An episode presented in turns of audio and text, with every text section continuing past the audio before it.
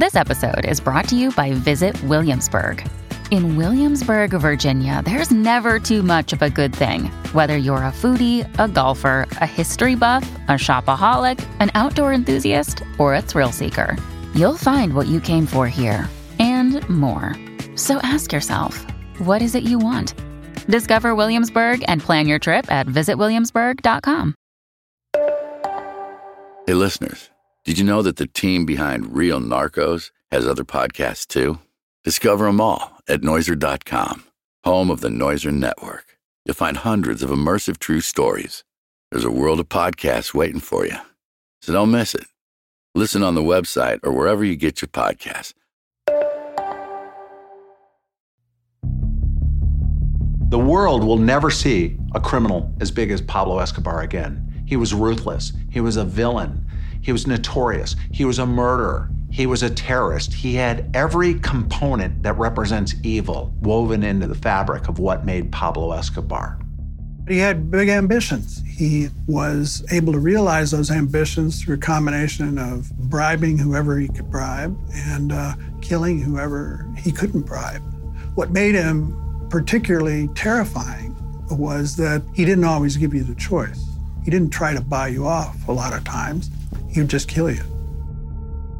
If the American government asked you to move to Colombia to hunt down the world's most brutal narco terrorist, what would you say? In the 1980s, Mike Vigil, Ken McGee, and Joe Toft were asked that very question. They were young DEA agents looking to tackle crime. So, when they were tasked with capturing history's most notorious drug lord Pablo Escobar, did they agree? You bet they did. My name is John Cuban, and each week, Noiser Podcast will delve deep inside the world of organized crime and take you undercover with the men and women tasked with capturing criminal masterminds.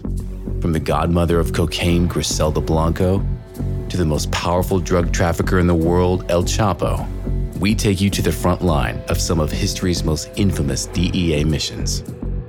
In this first episode, we'll be embedded with Mike Vigil, Ken McGee, and Joe Toft, and follow their game of cat and mouse as they try to take down legendary Colombian drug lord Pablo Escobar. These guys are the real deal, and this is Real Narcos.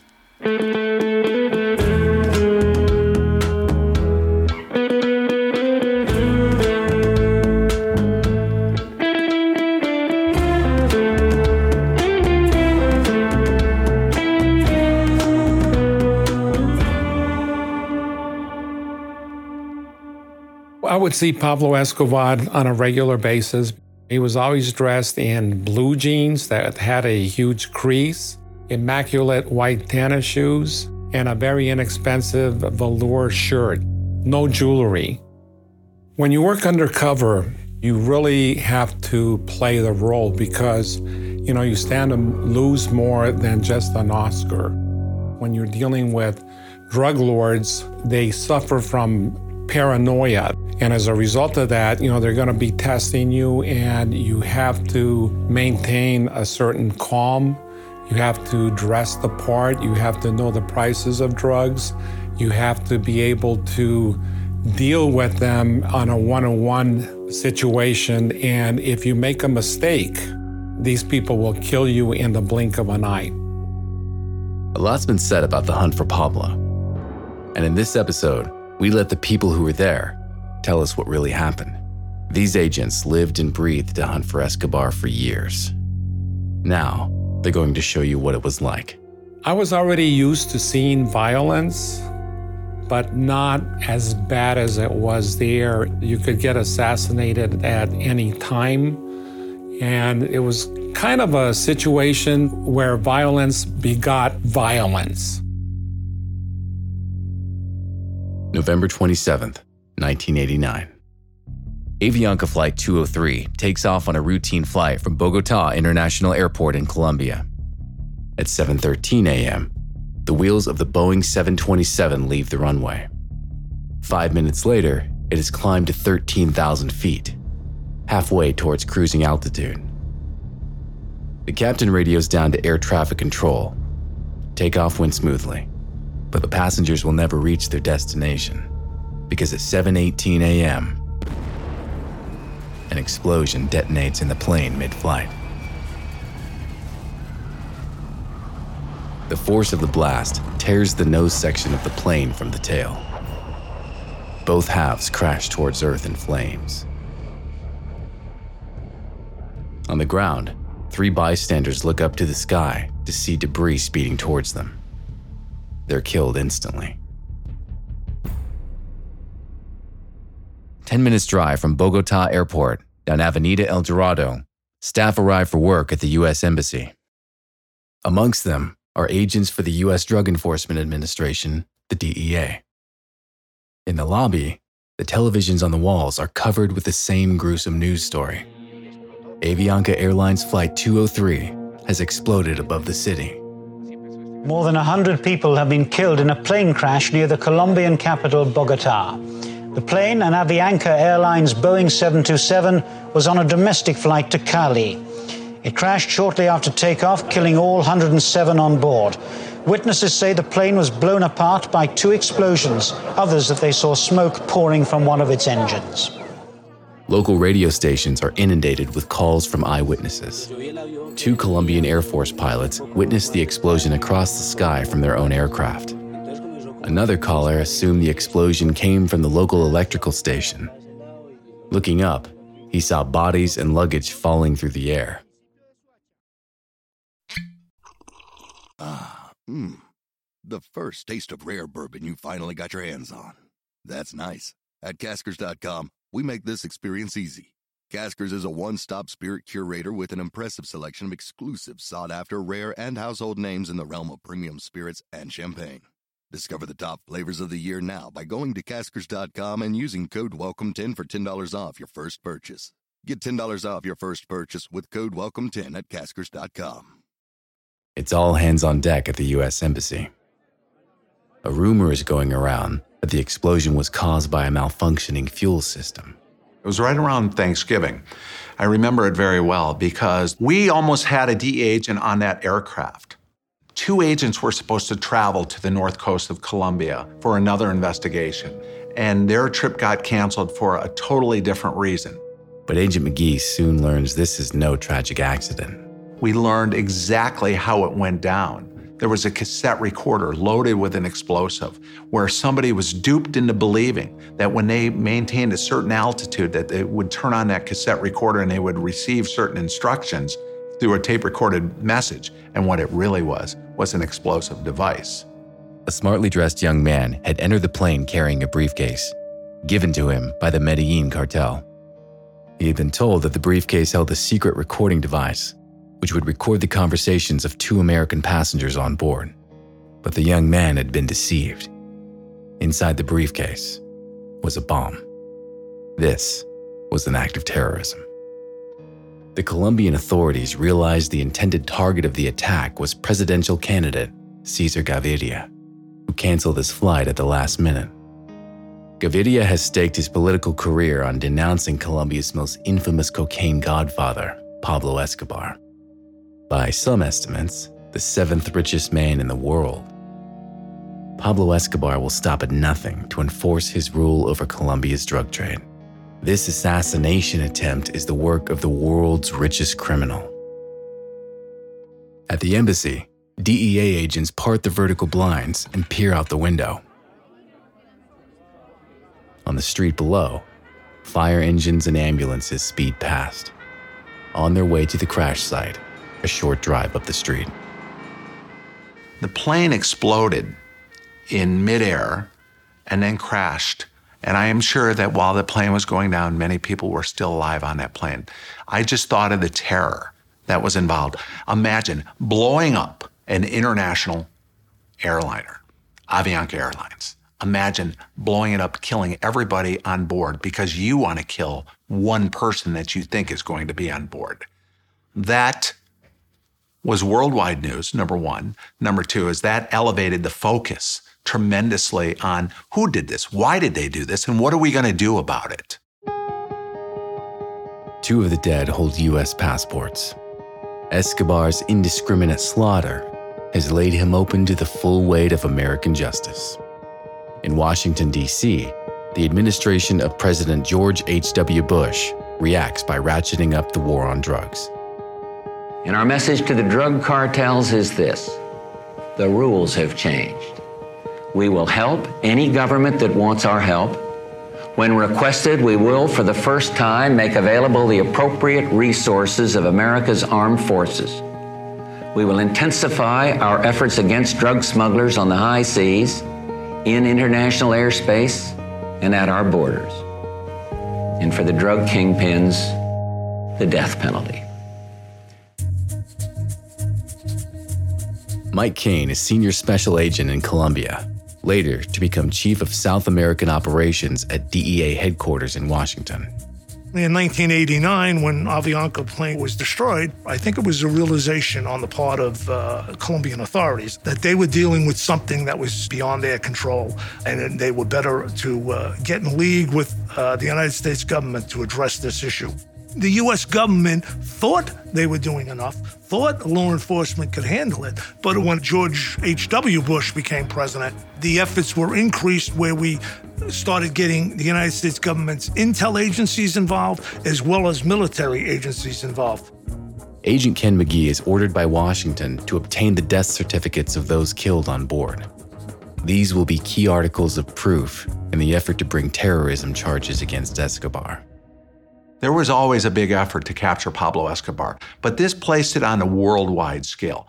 At that point in time, you now had a charge where you can charge somebody with terrorism as well as the act of violence in regards to an American citizen killed overseas, which creates a much, much greater jurisdiction when it came to American authorities and charges that you could pursue against an individual. So I went to the area where the medical examiner was and I obtained death certificates for the individuals that were American citizens that were on board that plane. I remember looking at them and seeing what the cause of death was. And it said blunt trauma due to falling from aircraft. And I remember looking at that and recalling how it must have felt to be on that plane The Avianca Airlines bombing is a shocking high point of violence in the war on drugs. As leader of the Medellin cocaine cartel, Pablo Escobar has achieved extraordinary influence. He was a violent man. He had no, absolutely no remorse for anyone that he had assassinated, murdered, kidnapped, or tortured. It is how he ruled. He ruled with threat and intimidation, backed up by the money that he could hire anyone to get a job done, whether it would be blowing up an airplane, blowing up a police station, kidnapping and murdering journalists or members of government or family members of political officials. He had no limitations in regards to how ruthless he could be. So, how did Colombia get to this point? Bent to the will of Pablo Escobar. Rewind to the late 1970s and the early 80s. For decades, Colombian drug smugglers have dealt in marijuana. But now, in the booming consumer market of the USA, in the clubs and discos of New York, Miami, and Los Angeles, cocaine is the drug of choice. Agents like Mike Kane witness a steep change in drug trafficking. It was in the late 70s that we started addressing the, uh, the cocaine problem. I was a special agent with the DEA in the New York Field Division in those days. Uh, up to that point in time, the focus of the DEA was heroin. There's no question about that. When we first started seeing cocaine come into New York, the attitude of the DEA was it was kitty dope compared to heroin. Cocaine becomes freely available and transforms American society. DEA agent Mike Vigil sees this happen. The 1980s were really the boom era, if you will, of cocaine here in the United States. And for some reason, it became a status symbol. You know, it became a fad, and uh, you were not part of the in crowd unless you had large quantities of cocaine or used large quantities of cocaine. Cocaine trafficking was having a major impact here in the United States you know, the addiction rates were skyrocketing. And the fact of the matter is that, you know, it was starting to generate violence because drug trafficking is synonymous with violence. A series of narcotic busts point towards Colombia. We started to see, you know, emissaries of, of the cartels from Colombia coming into the United States and opening up uh, distribution points throughout the United States. And cocaine became an epidemic of tremendous proportions. Agent Mike Kane is tasked with investigating links to suppliers in Latin America the New York Task Force started addressing the problem of cocaine on the streets of New York, specifically Jackson Heights in Queens, New York. Jackson Heights was a uh, an enclave, if you will, of uh, Colombian immigrants, most of them legitimate, hardworking people. But the Colombian cocaine traffickers also took up uh, residence in, in, in Jackson Heights, trying to hide from authorities and blend into the community. In those days, we knew little, if anything, about what was going on. But then over the next few years, we started making larger and larger seizures. We started hitting apartments that were stash houses for the uh, the ill-gotten gains, if you will, the money. We were seizing hundreds of thousands of dollars, and that was the first time that we started to realize, as an agency, what we were dealing with. Throughout the 1980s, the state of Florida is the entry point of choice for Southern American traffickers seeking to get their illicit products to market. The flow of cocaine into the southern United States grows exponentially Mike Kane watches the drugs stack up. The numbers are mind boggling. I'm talking about thousands of kilograms of cocaine a month. We had a road being built in, in those days, an interstate highway called the Sawgrass Expressway. Well, while it was being developed, 85, 86, 87, and before it was actually open for traffic, we had aircraft la- landing on that unfinished paved road they would throw duffel bags of cocaine out to waiting counterparts who would then get the cocaine, jump in vehicles, and drive off, and then the plane would just take off again. So it was nothing for these people to fly off the north coast of Colombia where they'd pick up uh, a shipment of cocaine and then either fly under the radar and either land directly in, in Florida someplace or fly over to Jamaica, fly over to Cayman Islands, fly to the Bahamas, refuel, and then perhaps the next day uh, they'd have a short hop again into the U.S. One particular drug seizure blows Kane's mind. March 17th of 1982, I had an informant in the Medellin office that told us that the cartel was about to send a large shipment of cocaine on a, a flight out of Medellin to Miami uh, on Tampa Colombia Airlines. That informant was telling us that it would be at least 500 kilograms of cocaine. I think the largest seizure up to that point in time had been about 100 kilograms. Not only did they find 500 kilograms, they found 1,700 kilograms of cocaine. So, for the first time, that was an eye opener for us. We in the DEA understood what we were dealing with.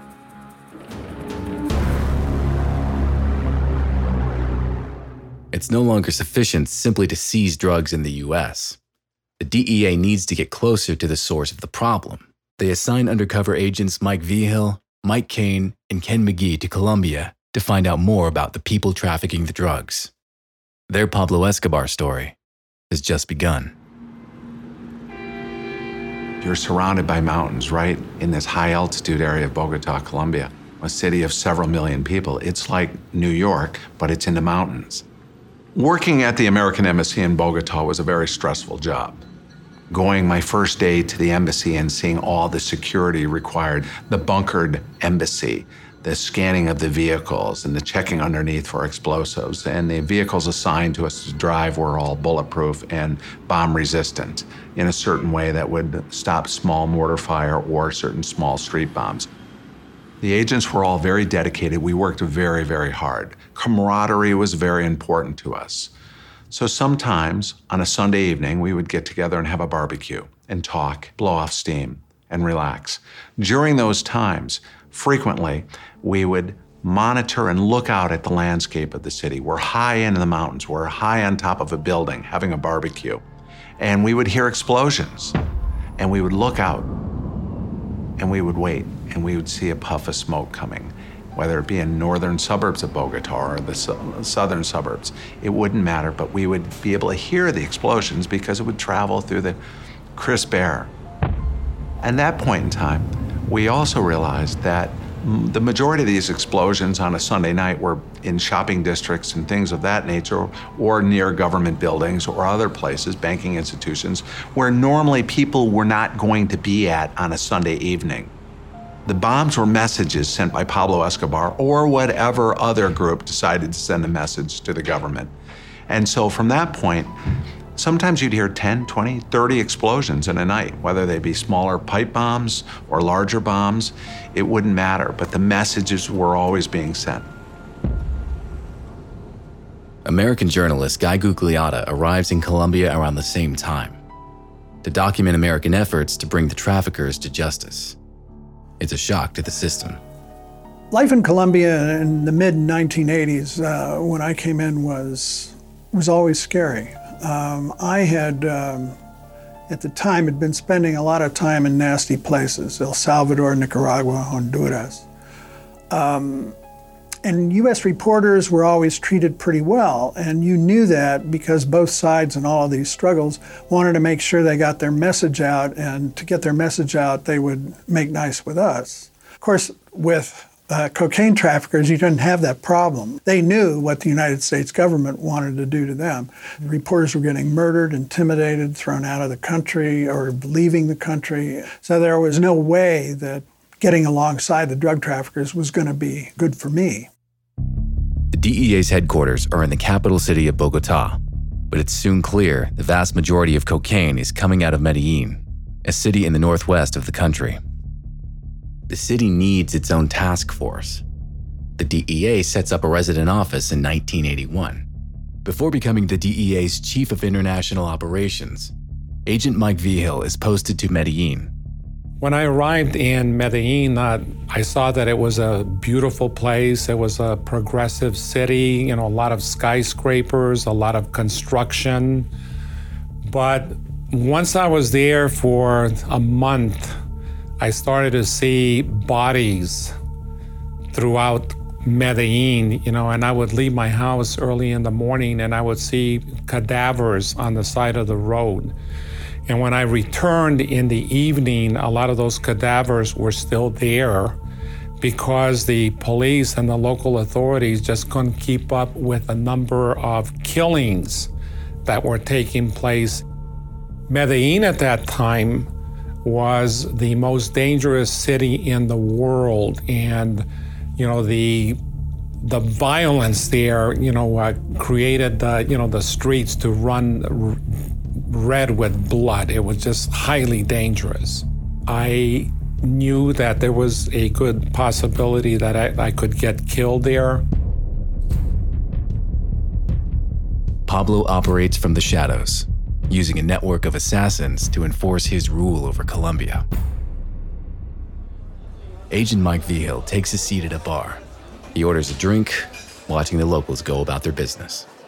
But an undercover agent is never off duty. These two women came to the table and said, Do you mind if we sit here? Because, you know, the place was full. And I said, Sure. So we got into conversation and I asked them, What is it that you do? And one of them told me that she was a secretary at an office where they did contract hits for hire. In other words, they killed people for money. And I asked her, I said, Well, what do you charge? And she said, for regular people, $50. And if it's a high ranking politician, it's going to be a little bit more. The DEA agent's first priority is to gather intelligence on Pablo. But to their surprise, little is known about this enigmatic drug lord. When I arrived in, in Medellin, we really didn't have a lot of intelligence on Pablo Escobar. I went over to DAS, which is the uh, Directorate for Administrative Security. It's kind of like the uh, Colombian FBI to get his photograph and records. And when I went there, they gave me the file on Pablo Escobar, and he had already had somebody switch the photographs in that file. To help the Colombian police bring Pablo to justice, the DEA will need up to date information. Reliable informants embedded in Escobar's networks are essential assets. They started to provide me with a lot of invaluable information on Pablo Escobar, you know, who his parents were, you know, his family members, and a lot of other information in terms of how that cartel operated. Within days of arriving in Medellin, Agent Mike Kane receives a tip off. Pablo Escobar is in town and expected to attend a local bullfight. One afternoon, uh, we were out on surveillance uh, at the bullfight in Medellin, Colombia, and we were taking clandestine photos of Pablo Escobar. Probably the first time anybody ever got a, a good picture of this man. Photos of him uh, socializing with friends of his at the bull ring in Medellin. Uh, he was just having a good time for himself.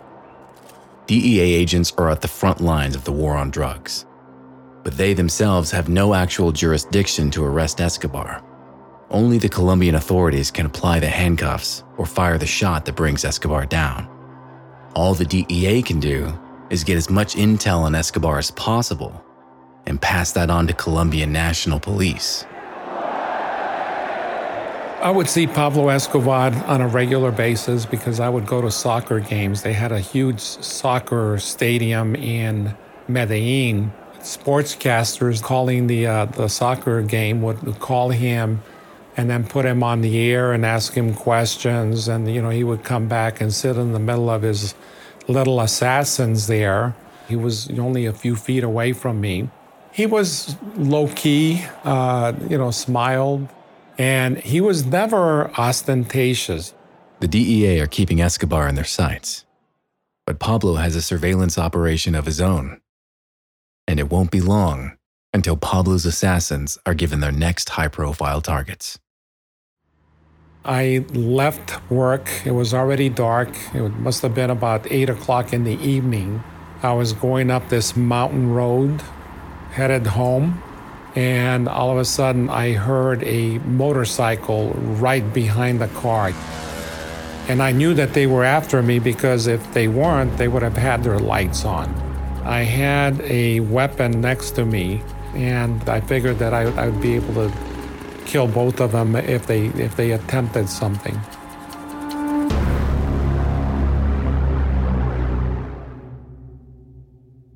In the next episode of Real Narcos, journalist Simon Strong goes in search of Pablo's father.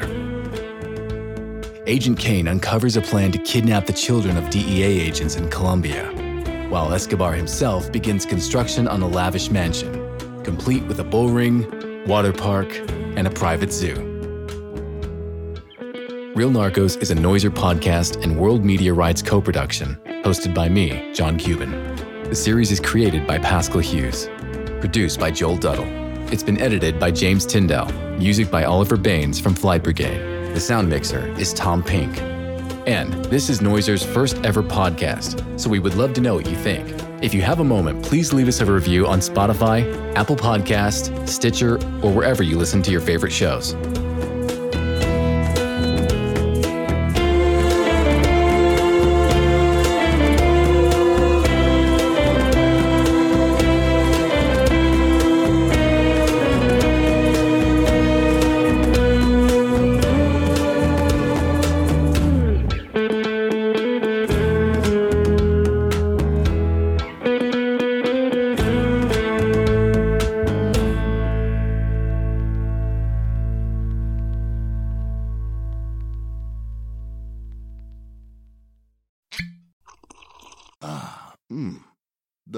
Taste of rare bourbon you finally got your hands on. That's nice. At caskers.com, we make this experience easy. Caskers is a one stop spirit curator with an impressive selection of exclusive, sought after, rare, and household names in the realm of premium spirits and champagne. Discover the top flavors of the year now by going to caskers.com and using code WELCOME10 for $10 off your first purchase. Get $10 off your first purchase with code WELCOME10 at caskers.com.